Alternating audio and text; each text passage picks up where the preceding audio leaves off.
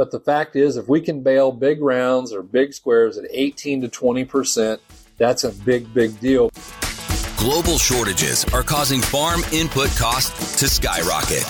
A Better Way to Farm shows you how to take control of inputs and maximize profits so you can farm the way you want.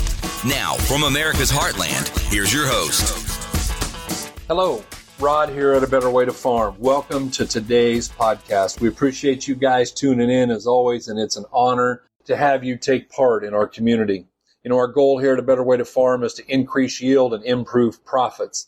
And that's in every area of the business. Sometimes it's by making people think. Sometimes it's by talking about a product.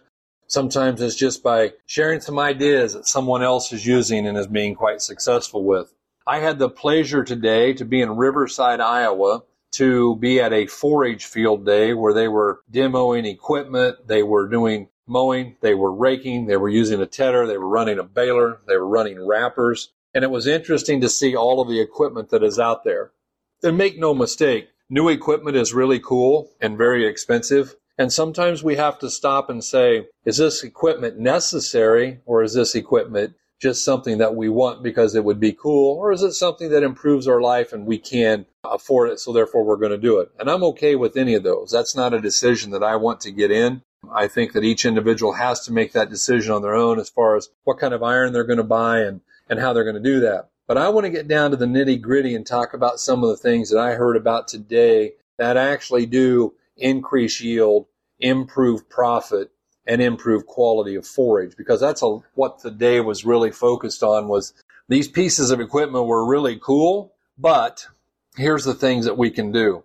So let's talk about putting up quality hay. Now I'm not in too concerned whether or not you're using alfalfa or whether or not you're using grass because guys, putting up quality hay fundamentals are fundamentals.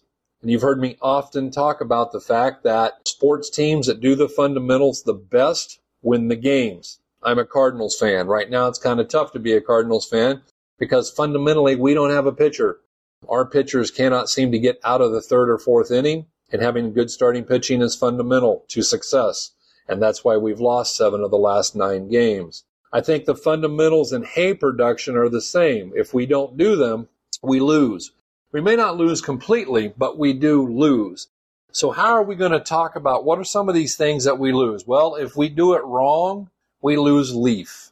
And if we lose leaves off of that plant, whether it be alfalfa or grass, then what do we lose? We lose pounds, we lose tonnage, and we lose feed value, and we lose protein. The leaf is the goody. I have to confess, it was a little heartbreaking today I watched them. They had alfalfa that they had cut, and one of the guys came in with a tedder and he spread that out and he hit that with that tedder and it was spinning it out of there about 40 miles an hour, it looked like. And it was even the brand new tedder was leaving us in big, big clumps. Now, there's no way that those big clumps are going to dry down like the rest of that hay that's spread out. But let's talk about what we can do that doesn't require iron and say, well, how is it we're going to fix this? So what are some things we can do for dry down? What are some things we can do for leaf retention? What are some other things that we can do that will actually improve the quality of the forage and the ton of the forage? Dry down first. One of the things that we do is we really encourage people to use our inoculant product and our drying agent. And they're two separate products. They say, why don't you pre-mix them? Well, that's because depending upon the weather, you need different amounts of each product. Depending upon whether you're growing alfalfa or you're cutting clover or you're cutting grass, you need different quantities of each one. And it's based on a rate per ton, but obviously clover is harder to dry down. It's going to require more of a drying agent than grass hay, timothy or orchard grass or fescue, whatever we might be baling. And so what do we want to do? We want to make that mix tailor made for the crop that we're working with right then. When we use that drying agent, it strips the wax off of the stem. And when we get that wax stripped off of the stem, that lets the moisture out faster. And that stem is what really hangs on to the moisture the longest.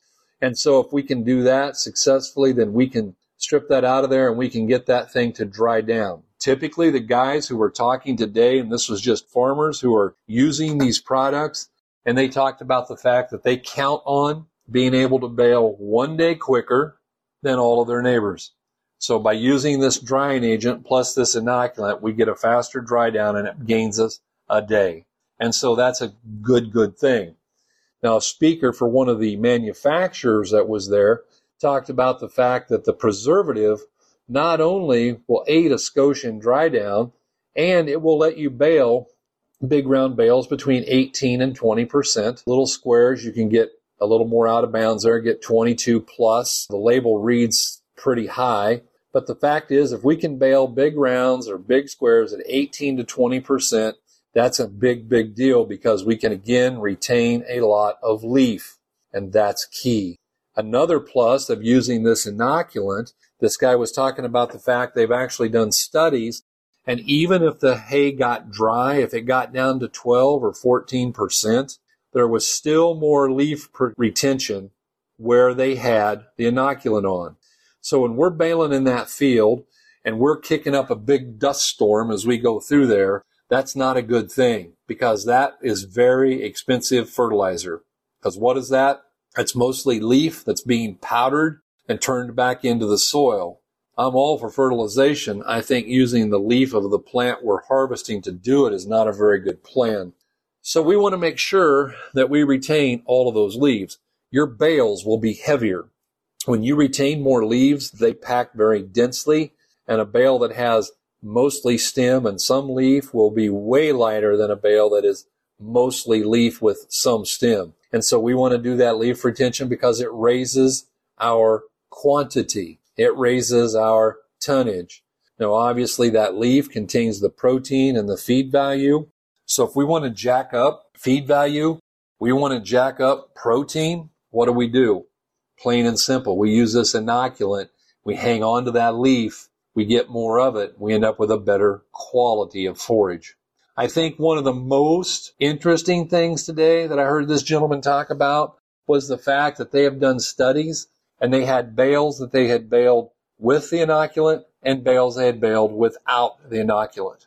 And what they did after they baled them was they stacked them separate. Where they had the inoculant, the core temperature of the bales was four degrees cooler three weeks later. So for a period of at least three weeks, and that was as far out as they took the study, but for a period of at least three weeks, they took these probes and daily it was four degrees cooler. Sometimes it was a bigger difference than that, but it was always four degrees cooler. And you say, well, why is that important? Well, here's the bottom line. When we bake something long enough, we bake the nutrients out. And so if we can come up with a bale that stays cooler, again, we retain more feed value.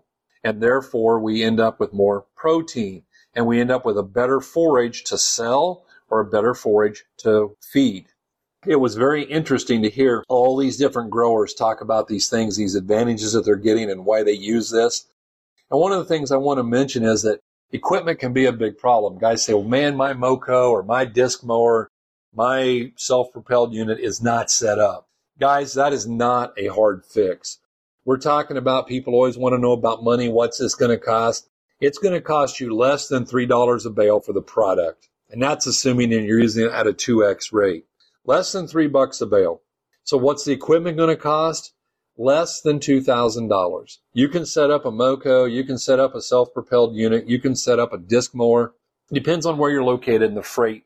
But these guys have a kit that they will send you. It's all inclusive. The tank, the pump, the controller, the tips, everything you need for somewhere between $1,500 and $2,000. And that makes this a whole lot easier to handle and a whole lot easier to do. When we are out cutting this hay, the goal is to get the most out of it that we can. And there are some things we can do here that really help with that. Now, I do want to mention that we do not have a propionic acid. Our product is really important to understand something. Number one, it's an anaerobe. It does not require oxygen. There are some good inoculants on the market, but those inoculants require oxygen. And when I see some of these big bales that are being made and how tight they are, there's very little chance of good adequate oxygen getting into the center or the core of that bale. And if we're not getting oxygen in there, those aerobic bacteria don't work. This product is an anaerobe. And so therefore it doesn't matter how tight you pack it, it's there and it works. There are people that use an acid to do this, and the acids are better than they used to be. They're buffered. They do some things to make them a little more palatable. But the fact of the matter is, guys, you had the choice between feeding your high dollar horse, your high dollar dairy cow, your high dollar herd mama, and you got a choice. You can feed them acid or you can feed them molasses. Which one do you want to feed them? I'm going to suggest that the molasses might be a better choice. This product has molasses in it. It is not acidic. It does not throw cattle off feed. It does not give horses colic. It's a very safe product to use. And if you take it out and you feed a bale of this, multiple guys at the field day today talked about the fact that when you feed a bale treated with this inoculant and you feed a bale not treated with the inoculant, the goats, the sheep, the dairy, whatever it is, the beef cattle, they will eat the treated bale first. Why? Because it has more nutrition in it. Why? Because it has more taste. Why? Because it has better feed value. Why? Because it has more leaf. And let's be honest, if I've got to eat a salad, I don't want to eat a salad that's all stem and no leaf. That's what we're looking for.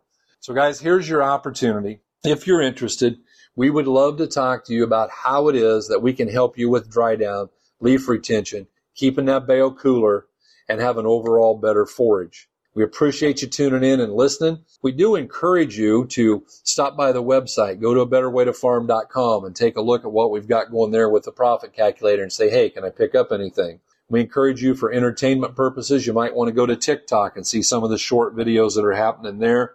And we have a great platform on a better way to farm on Facebook where you can go and there are longer videos that are designed to do more training and less entertainment. And so whatever one of those platforms works for you, we'd love to have you take part. We would take it as a personal favor.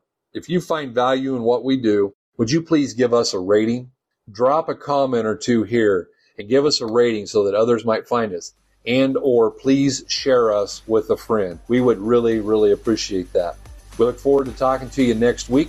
We've got a great episode coming up, and we really hope you guys are having a better day A better way to farm.com.